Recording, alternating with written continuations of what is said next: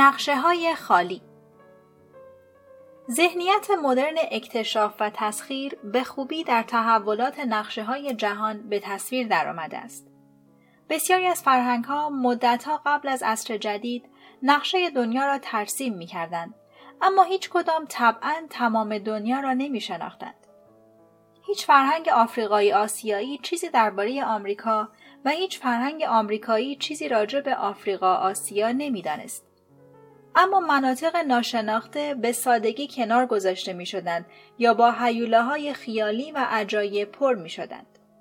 در این نقشه ها هیچ فضای خالی وجود نداشت و احساس آشنایی با تمام دنیا را برمیانگیختند. اروپاییان در طی قرون پانزدهم و شانزدهم به ترسیم نقشه جهان با بسیاری نقاط خالی پرداختند که نشانی بود از تحول ذهنیت علمی و همچنین شور و شوق امپریالیستی اروپایی. نقشه های خالی دستاوردی روانی و ایدئولوژیک و نشان اعتراف سریح اروپاییان به ناآگاهی از بخش وسیعی از جهان بود. نقطه عطف اصلی در سال 1492 بود که کریستوف کلمب برای یافتن راه جدیدی به شرق آسیا روانه غرب اسپانیا شد. کلم هنوز به نقشه های قدیمی کامل جهان اعتماد داشت. با استفاده از این نقشه ها محاسبه کرده بود که ژاپن باید حدوداً در فاصله 7000 کیلومتری غرب اسپانیا باشد. اما این فاصله در حقیقت بیش از 20 هزار کیلومتر بود و یک قاره ناشناخته کامل شرق آسیا و اسپانیا را از هم جدا می کرد. هیئت اکتشافی کلم در 12 اکتبر 1492 ساعت دو صبح با این قاره ناشناخته مواجه شد. خوان رودریگز برمخو از دیرک دیدبانی کشتی پینتا جزیره ای را در مقابل خود دید که اکنون آن را باهاماس مینامیم و فریاد زد خشکی خشکی کلم گمان می‌کرد که به جزیره کوچکی بیرون از سواحل شرق آسیا رسیده است او انسانهایی را که در آنجا دید هندی نامید زیرا گمان می‌کرد به هند یا آنچه امروز هند شرقی یا مجمع الجزایر اندونزی مینامیم رسیده است. کلم تا آخر عمر در این اشتباه ماند. این فکر که او یک قاره کاملا ناشناخته را کشف کرده است برای او و بسیاری از همنسلانش قابل درک نبود. هزاران سال بود که نه فقط بزرگترین متفکران و محققان بلکه متون مقدس مسون از خطا هم فقط اروپا و آفریقا و آسیا را می شناختند. آیا ممکن بود همه آنها اشتباه کرده باشند؟ آیا می‌شد کتاب مقدس نیمی از دنیا را ندیده باشد؟ این مثل بود که آپولو 11 در سال 1969 در مسیرش به طرف ماه به قمری ناشناخته برمیخورد که به دور زمین میگشت و هیچ یک از رصدهای قبلی نتوانسته بودند آن را تشخیص دهند. کلم در امتناع از اعترافش به نادانی هنوز انسانی قرون وسطایی بود. اطمینان داشت که همه دنیا را می‌شناسد و حتی کشف مهمش نتوانست او را به نتیجه دیگری برساند. اولین انسان مدرن که در سالهای 1499 تا 1504 در چندین سفر اکتشافی به آمریکا شرکت کرد، یک دریانورد ایتالیایی به اسم امریگو وسپوچی بود. بین سالهای 1502 و 1504 دو متن در توضیح این اکتشافات در اروپا منتشر شد که به وسپوچی نسبت داده می‌شد. این متون می‌گفتند که سرزمین جدیدی که کلم کشف کرد جزایری بیرون از سواحل شرق آسیا نیست بلکه قاره کاملی است که برای متون مقدس و جغرافیدانان کلاسیک و اروپایی های آن زمان ناشناخته بود. در سال 1507 یک نقشنگار معتبر به نام مارتین والسی مولر که با این استدلال ها متقاعد شده بود یک نقشه جدید از جهان را منتشر کرد. این اولین نقشه بود که محلی را نشان می‌داد که ناوگان اروپایی آزم مناطق غربی به عنوان یک قاره جدید قدم در آن گذاشته بود. والسی مولر با ترسیم این نقشه ناگزیر شد برای آن اسمی انتخاب کند. از آنجا که به غلط گمان می‌کرد که امریگو وسپوچی آن قاره را کشف کرده است نام آن را به افتخار او آمریکا گذاشت. نقشه والسی مولر بسیار متداول شد و نقش نگاران دیگر هم آن را کپی کردند و به این ترتیب نامی که او برای این سرزمین جدید انتخاب کرده بود رواج یافت. در این واقعیت که یک چهارم جهان و دو قاره از هفت قارهاش نام خود را از یک ایتالیایی گمنام گرفتند که تنها دلیل شهرتش این بود که جرأت داشت بگوید ما نمی‌دانیم عدالتی نهفته است که فقط شاعران قادر به توجیه آن هستند. کشف آمریکا واقعه بنیادی انقلاب علمی بود. این کشف نه تنها به اروپاییان آموخت که مشاهدات زمان حال را بر سنتهای گذشته ترجیح دهند بلکه آرزوی تسخیر آمریکا آنها را ملزم ساخت تا با سرعتی سرسامآور به جستجوی دانش جدید بپردازند. اگر واقعا می‌خواستند بر سرزمین های وسیع جدید سیطره یابند ناچار بودند انبوه عظیمی از اطلاعات تازه درباره جغرافیا و آب و هوا گیاهان و جانداران زبانها و فرهنگ و تاریخ قاره جدید جمعآوری کنند. متون مقدس مسیحی کتابهای قدیمی جغرافی و سنتهای شفاهی کهن فایده چندانی نداشتند. از آن به بعد نه فقط جغرافیدانان اروپایی بلکه محققان اروپایی در تقریبا تمام عرصه های دیگر دانش به ترسیم نقشه های پرداختند که فضاهای خالیشان باید پر می‌شد. آنها پذیرفتند که نظریاتشان کامل نبوده است و چیزهای مهمی وجود دارد که نمی‌شناسند. نقاط خالی روی نقشه مثل آهنربا اروپاییان را به سوی خود کشید و آنها به سرعت به پر کردن آن نقاط پرداختند. اروپاییان در طی قرون پانزدهم و شانزدهم با کشتی آفریقا را دور زدند آمریکا را پویش کردند از اقیانوس آرام و اقیانوس هند گذشتند و شبکه از پایگاه ها و مستعمرات در تمام دنیا به وجود آوردند. آنها اولین امپراتوری های جهانی واقعی را برپا کردند و اولین شبکه تجارت جهانی را تنیدند. هیئت های اکتشافی امپراتوری های اروپایی تاریخ جهان را دگرگون کردند. تاریخ از مجموعه ای از سرگذشت های انسان ها و فرهنگ های دورافتاده از یکدیگر به تاریخ یک جامعه واحد و یک پارچه بشری بدل شد. این سفرهای کشف و تسخیر اروپایی ها چنان برای ما آشنا هستند که بنا به عادت اهمیت خارق‌العادهشان را نادیده می‌گیریم. چیزی نظیر آنها هرگز سابقه نداشت. لشکرکشی به مناطق دوردست و تسخیر آنها اقدامی طبیعی نیست. در طول تاریخ اکثر جوامع بشری چنان درگیر کشمکش های محلی و ستیز با همسایگان خود بودند که هرگز به فکر کشف و تسخیر سرزمین های دوردست نمی افتادند. اکثر امپراتوری های بزرگ سلطه خود را فقط بر همسایگان مجاورشان اعمال می کردند و دست اندازی آنها به سرزمین های دورافتاده تر به خاطر آن بود که سرزمین های مجاورشان گسترش میافت. رومیان استروریا را برای دفاع از روم فتح کردند. سپس دره پو را اشغال کردند تا از استروریا دفاع کنند. به دنبال آن پروونس را تسخیر کردند تا از پو دفاع کنند. 400 سال طول کشید تا از روم به لندن برسند. در سال 350 قبل از میلاد هیچ رومی تصور نمی کرد که مستقیما به بریتانیا کشتی براند و آنجا را فتح کند. گاه و بیگاه یک حکمران یا ماجراجوی بلند پرواز مبادرت به لشکرکشی به دست ها می کرد اما چنین سفرهایی معمولا در راه های هموار امپراتوری ها یا مسیرهای تجاری صورت می گرفت. مثلا لشکرکشی های اسکندر کبیر به استقرار امپراتوری جدیدی منجر نشد بلکه برای قصد امپراتوری موجود پارسیان صورت گرفت. شبیه ترین امپراتوری های پیشین به امپراتوری های مدرن اروپایی امپراتوری های دریایی کهن آتن و کارتاژ و نیز امپراتوری دریایی قرون وسطایی ماجاپاهیت بود که در قرن چهاردهم بر بخشهای زیادی از اندونزی حکم میراند اما حتی این امپراتوری ها نیز به ندرت اقدام به ماجراجویی در دریاهای ناشناخته می کردند و در مقایسه با تهاجمات جهانگستر اروپاییان مدرن حملات دریاییشان در ابعاد محلی بود. بسیاری از محققان می‌گویند که سفرهای دریا سالار جنگه از سلسله مینگ چین تلیعه سفرهای اکتشافی اروپاییان را تحت شعا قرار داد.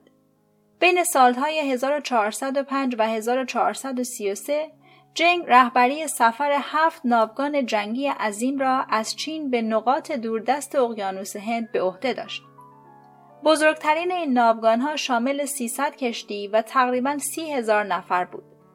آنها به اندونزی و سریلانکا و هند و خلیج فارس و دریای سرخ و شرق آفریقا سفر کردند.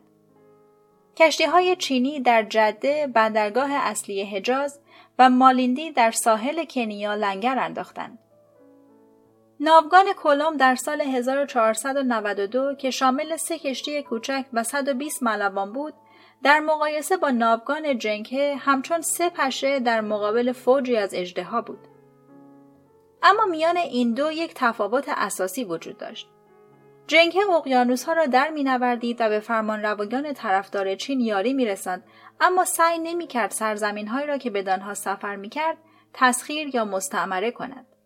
علاوه بر این سفرهای جنگه چندان در سیاست و فرهنگ چین ریشه نداشت.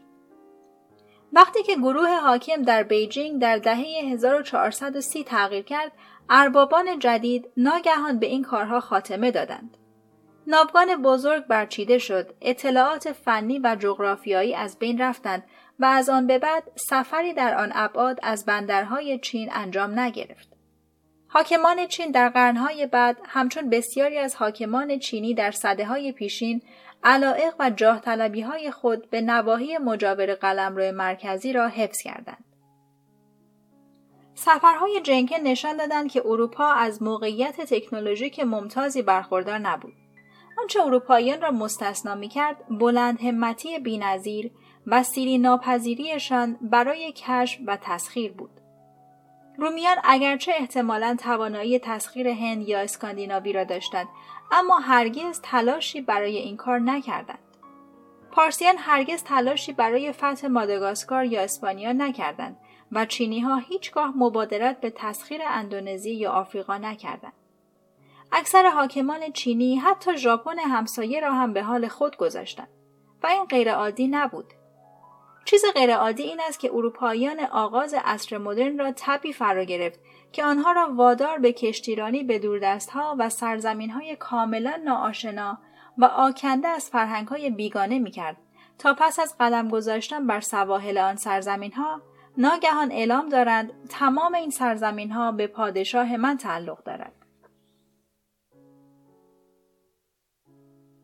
حمله آدم فضایی ها در حوالی سال 1517 مهاجرنشینان اسپانیایی در جزایر کارائیب شایعاتی درباره یک امپراتوری قدرتمند در مرکز مکزیک شنیدند. و فقط چهار سال بعد پایتخت آستک به ویرانه سوخته بدل شد و امپراتوری آستک به تاریخ پیوست و ارنان کورتس فرمانروای یک امپراتوری وسیع و جدید اسپانیایی در مکزیک شد.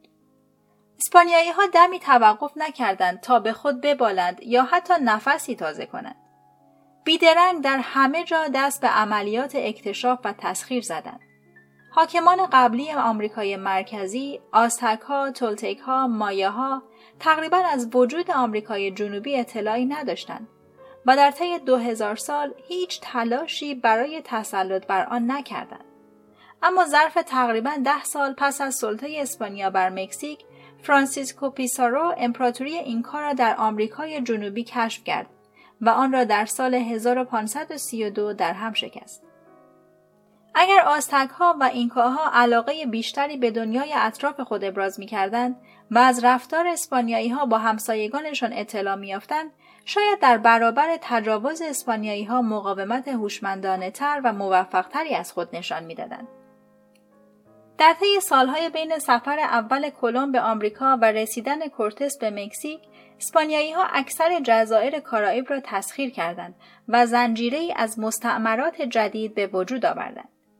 این مستعمرات برای بومی های تحت سلطه دوزخی زمینی بود. استعمارگران تما و بیوجدان با مشت آهنین بر آنها حکومت می کردند و آنها را به بردگی می کشندند و در معادن و مزارع به بیگاری می کشیدند. و هر کسی را که کمترین مقاومتی از خود نشان می‌داد میکشتند بیشتر جمعیت بومی در مدت زمان کوتاهی مردند یا به دلیل شرایط شاق کاری یا در اثر مبتلا شدن به بیماری های مصری که از کشتی های اشغالگران به آمریکا منتقل می‌شد. تقریبا تمام بومی های کارائیب در طی 20 سال از بین رفتند.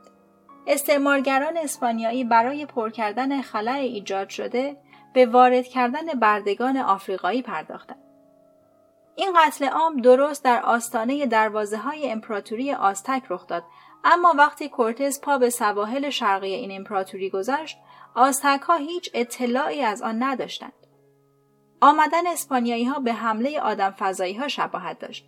آستک ها معتقد بودند که از همه دنیا باخبرند و خودشان بر بیشتر بخشهای آن حکم میرانند. برای آنها قابل تصور نبود که در بیرون از قلمرو خودشان موجوداتی شبیه به این اسپانیایی ها وجود داشته باشند. وقتی که کورتس و مردانش قدم به سواحل آفتابی وراکروز امروزی گذاشتند اولین باری بود که آستک با مردمی کاملا ناشناخته روبرو می شدند. آستک نمی دانستند چه عکس عملی باید نشان دهند. نمی توانستند بفهمند این بیگانگان که هستند. این موجودات غیر زمینی برخلاف همه انسانهایی که می شناختند پوستی روشن و صورتی پر از مو داشتند. برخی موهایی به رنگ آفتاب داشتند. شدیدن بو می‌دادند. بهداشت بومی بسیار پیشرفته تر از بهداشت اسپانیایی ها بود. هنگام اولین ورود اسپانیایی ها به مکزیک عدهای بومی برایشان گماشته شدند تا به هر جا می روند با بخورسوز همراهیشان کنند. اسپانیایی ها گمان می‌کردند که این نشانه احترام خداگونه به آنهاست ما امروز بر اساس منابع بومی می‌دانیم که دلیلش آن بود که آنها نمی توانستند بوی نامطبوع تازه واردان را تحمل کنند. فرهنگ مادی بیگانگان از این هم گیج کننده تر بود.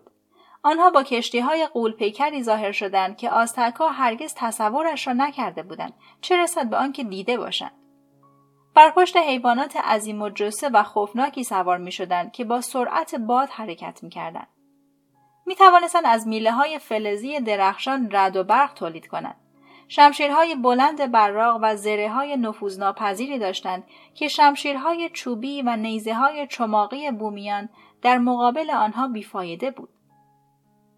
برخی از آزهک ها گمان می کردند که آنها خدایان هستند. برخی دیگر معتقد بودند که شیاطین یا ارواح مردگان یا جادوگرانی قدرتمند هستند.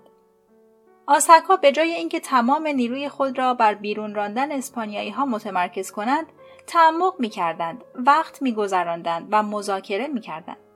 دلیلی برای حمله نمی دیدند. مگر نه اینکه کورتس فقط 550 اسپانیایی با خود آورده بود. 550 نفر با یک امپراتوری چند میلیونی چه می توانست بکند؟ کورتس هم شناختی از آزتک ها نداشت اما او و افرادش امتیازات چشمگیری بر طرف مقابل داشتند. در حالی که آزتک ها هیچ تجربه برای آماده ساختن خود در برابر ورود چنین بیگانگان غریب منظر و بدبویی نداشتند، اسپانیایی ها می دانستند که زمین پر است از قلمروهای انسانی ناشناخته و هیچکس به اندازه خود آنها در تسخیر سرزمین های بیگانه و دست و پنجه نرم کردن با شرایط کاملا ناشناخته مهارت نداشت. برای اشغالگران جدید اروپایی هم مثل دانشمندان جدید اروپایی دست و پنجه نرم کردن با ناشناخته ها هیجان انگیز بود. بنابراین هنگامی که کورتس در ژوئیه 1519 در آن ساحل آفتابی لنگر انداخت بدون آنکه تردیدی به خود راه دهد دست به کار شد. مثل موجود فضایی فیلم های علمی تخیلی که از سفینهش خارج می شود به بومیان وحشت زده اعلام کرد ما به دنبال صلحیم ما را پیش رهبرتان ببرید کورتس توضیح داد که فرستاده صلحجو از طرف شاهنشاه کبیر اسپانیاست و خواهان گفتگوی دیپلماتیک با منتظمای دوم حاکم آستک شد این دروغی وقیحانه بود کورتس رهبری یک هیئت مستقل متشکل از یک مش ماجراجوی حریس را به عهده داشت. شاه اسپانیا هرگز چیزی راجع به کورتس و آستکا نشنیده بود.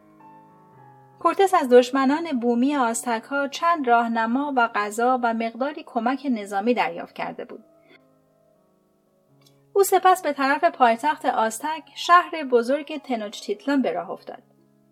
آستک ها به بیگانگان اجازه دادند تمام راه را تا پایتخت بروند و بار بعد رهبر آنان را با احترام به حضور امپراتور منتظما بردند.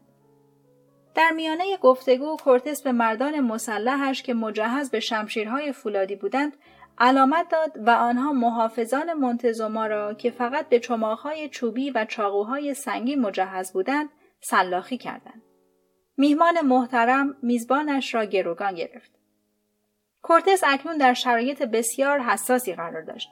امپراتور را به اسارت گرفته بود اما در محاصره دهها هزار جنگجوی خشمگین و میلیونها غیر نظامی دشمنخو و یک قاره کامل بود که عملا هیچ چیز دربارش نمی‌دانست.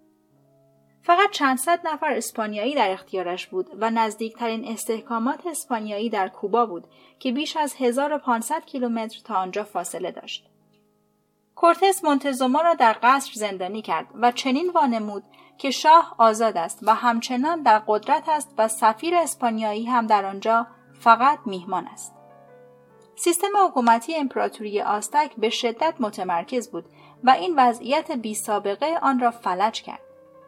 منتظما طوری رفتار می‌کرد که گویی کماکان بر امپراتوری حکم میراند و بزرگان آستک هم کماکان از او اطاعت می‌کردند که معنایش اطاعت از کورتس بود این وضعیت چندین ماه به طول انجامید و در این مدت کورتس از منتظما و ملازمانش بازجویی و کسب اطلاعات می‌کرد مترجمانی را برای چندین زبان محلی آموزش داد و هیئت‌های کوچکی از اسپانیایی ها را به همه جا فرستاد تا با امپراتوری آستک و قبایل مختلف و شهرهای تحت فرمان آن آشنا شوند. سرانجام بزرگان آستک علیه کورتس و مونتزوما شوریدند و امپراتور جدیدی برگزیدند و اسپانیایی ها را از تنوچتیتلان بیرون راندند. اما اکنون دیگر شکاف های بسیاری در ساختار امپراتوری ایجاد شده بود. کورتس اطلاعاتی را که جمع کرده بود به کار گرفت تا این شکاف ها را وسیعتر کند و امپراتوری را از درون بگسلاند. بسیاری از اقوام تابع امپراتوری را متقاعد ساخت که علیه طبقه حاکمه آستک به او ملحق شوند. اقوام تابع در محاسبه دچار اشتباه بدی شدند. آنها از آستک ها متنفر بودند اما چیزی درباره اسپانیا یا قتل عام کارائیب نمی‌دانستند. گمان می‌کردند که با کمک اسپانیایی ها می توانند از یوغ آستک ها رهایی یابند. هرگز به ذهنشان خطور نکرد که در عوض زیر یوغ اسپانیایی ها خواهند رفت. اطمینان داشتند که اگر کورتس و چند صد نفر همراهانش مشکلی ایجاد کنند به آسانی منکوب می شوند. اقوام شورشی کورتس را مجهز به ارتشی مرکب از دهها هزار رزمنده محلی کردند و کورتس به کمک این ارتش تنوچتیتلان را محاصره و فتح کرد. در این مرحله سربازان اسپانیایی و مهاجران بیشتری به مکزیک آمدند. گروهی از کوبا و دیگران مستقیما از اسپانیا. اقوام محلی وقتی متوجه شدند چه خبر است که دیگر خیلی دیر شده بود. یک قرن پس از قدم گذاشتن به وراکروز 90 درصد از جمعیت بومی آمریکا عمدتا به دلیل بیماری های ناشناخته که مهاجمان با خود آوردند از بین رفتند. بازماندگان خود را تحت فرمان رژیمی طماع و نجات پرست یافتند که به مراتب بدتر از آزتک ها بود. ده سال بعد از رسیدن کورتس به مکزیک، پیسارو به ساحل امپراتوری اینکا رسید. او سربازان بسیار کمتری از کورتس در اختیار داشت. دقیقا 168 نفر. اما از تمام اطلاعات و تجربیات حاصل از تهاجمات قبلی بهرهمند بود. اینکاها برعکس از سرنوشت آستکا هیچ اطلاعی نداشتند. پیسارو از تجربه کورتس استفاده کرد. خود را فرستاده صلحجوی شاه اسپانیا معرفی نمود و حاکم اینکا را به گفتگوی دیپلماتیک دعوت کرد و سپس او را به اسارت گرفت. پیسارو امپراتوری فلج شده را با کمک متحدان محلی تسخیر کرد. اگر اقوام تابع امپراتوری اینکا از سرنوشت اهالی مکزیک خبر می داشتند، هرگز سرنوشت خود را به دست اشغالگران نمی سپردند. اما آنها چیزی در این باره نمی دانستند. اقوام بومی آمریکا تنها کسانی نبودند که بهای گذافی را بابت کوتهبینی خود پرداختند. امپراتوری های بزرگ آسیایی مثل عثمانی و صفوی و مغول و چین خیلی زود مطلع شدند که اروپایی ها چیز بزرگی کشف کردند. اما علاقه کمی به این اکتشافات نشان دادند. کماکان بر این باور باقی ماندند که جهان به دور آسیا میچرخد و در نتیجه برای رقابت با اروپا بر سر کنترل آمریکا یا راه آبی جدید اقیانوس های اطلس و آرام اقدامی نکردند. حتی پادشاهی های کوچک اروپایی مثل اسکاتلند و دانمارک چند هیئت برای اکتشاف و تسخیر به آمریکا فرستادند اما هیچ هیئتی نه برای اکتشاف و نه برای تسخیر از طرف جهان اسلام یا هند یا چین به آمریکا فرستاده نشد. اولین قدرت غیر اروپایی که کوشید یک هیئت نظامی به آمریکا بفرستد ژاپن بود و آن مربوط می شود به جوان 1942 که یک هیئت ژاپنی کیسکا و آتو را تسخیر و ده سرباز آمریکایی و یک سگ را اسیر کرد. ژاپنی ها بیش از این به خاک اصلی آمریکا نزدیک نشدند. مشکل بتوان دلیل آورد که عثمانی ها یا چینی ها در فاصله بسیار دوری قرار داشتند یا فاقد امکانات تکنولوژیک یا اقتصادی یا نظامی بودند. منابع مالی که جنگه را در دهه 1420 از چین به شرق آفریقا فرستاد میبایست برای رسیدن به آمریکا هم کافی باشد. فقط می‌توان گفت که چینی ها علاقه ای به این کار نداشتند. اولین نقشه جهان نمای چینی که آمریکا را نشان داد تا سال 1602 در چین ترسیم نشد و تازه آن را هم یک مبلغ اروپایی ترسیم کرد. اروپاییان برای 300 سال اربابان بلا منازع آمریکا و اقیانوسیه یعنی سراسر اقیانوس اطلس و اقیانوس آرام بودند. تنها کشمکش های قابل توجه در آن مناطق میان قدرت های گوناگون اروپایی صورت می گرفت. ثروت و منابع انباشته شده اروپاییان به تدریج آنان را قادر ساخت تا آسیا را هم مورد تاخت و تاز قرار دهند و امپراتوریهایش را مغلوب سازند و آن را میان خود تقسیم کنند. هنگامی که عثمانی ها و ایرانی ها و هندی ها و چینی ها به خود آمدند دیگر خیلی دیر شده بود. تنها در قرن بیستم بود که فرهنگ های غیر اروپایی بینشی به راستی جهان نگرانه اتخاذ کردند. این یکی از عوامل مهمی بود که منجر به فروپاشی اقتدار اروپا شد. در جنگ آزادی بخش الجزایر، چریک های الجزایری ارتش فرانسه را علا رقم برتری عددی و تکنولوژیک و اقتصادیش شکست دادند. الجزایری ها به این دلیل پیروز شدند که از طرف یک شبکه ضد استعماری جهانی حمایت می شدند و می دانستند که چطور مطبوعات جهانی و نیز افکار عمومی خود فرانسه را در راستای اهداف خود کنترل کنند. شکستی که کشور کوچک ویتنام شمالی بر قول آمریکا وارد کرد بر استراتژی مشابهی استوار بود. این نیروهای چریکی نشان دادند که اگر مبارزه محلی به آرمانی جهانی بدل شود حتی ابرقدرت ها را هم می تواند به زانو درآورد. جالب است به این فکر کنیم که اگر منتظما می توانست افکار عمومی اسپانیا را تحت تاثیر قرار دهد و از یکی از رقبای اسپانیا مثل پرتغال یا فرانسه یا امپراتوری عثمانی کمک بگیرد چه می‌شد؟